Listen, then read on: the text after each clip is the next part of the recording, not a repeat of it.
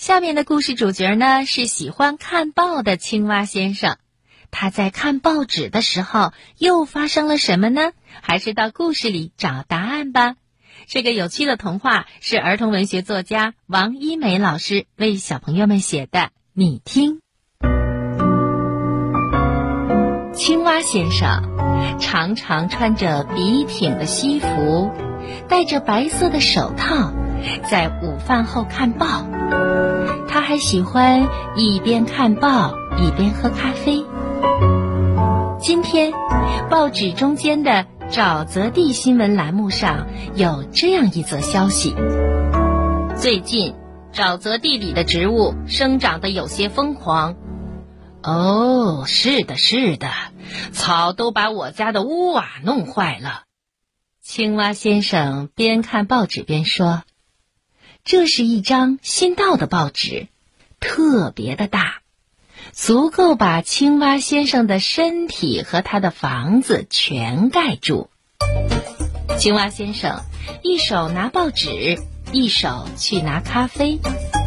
可是啊，那报纸实在是太大了，青蛙先生的手臂又短，他只好把报纸摊开放在地上，然后站起来，绕着报纸跳一圈，来到咖啡前面，喝一口咖啡，然后再跳一圈，回到座位上看报。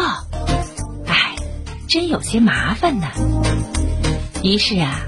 青蛙先生就把报纸中间的沼泽地新闻栏目撕下来，然后从洞里伸出手去拿咖啡喝。报纸的鳄鱼主编刚好经过这里，拍下了这张照片。第二天，青蛙先生又看报纸了，他看到沼泽地新闻栏目上登着这样一条新闻。在沼泽地里，不但植物生长得有些疯狂，连报纸也长出了手臂。哦，还有这样的事！青蛙先生看到旁边还附了一张照片。啊！他看到这张照片，惊奇的眼镜都快跌下来了。这不是我的手臂吗？怎么长到报纸上去了？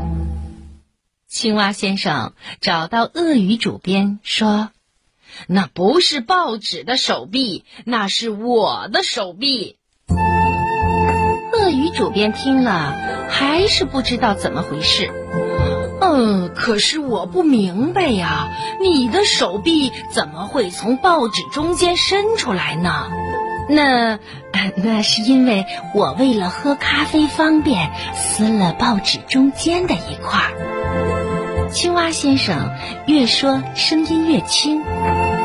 鳄鱼主编听了，气愤的叫起来：“哎呀，你怎么可以这样呢？好好的一张报纸被撕一个洞！”鳄鱼主编当然要难过了。哦，主编先生。青蛙小声地说：“我向您道歉，可是报纸实在是太大了，都盖住了我和我家的屋子。”哦，是的。于是，鳄鱼主编决定做一张适合小动物看的小报纸。那至于大报纸嘛，可以给大象或者狮子他们看。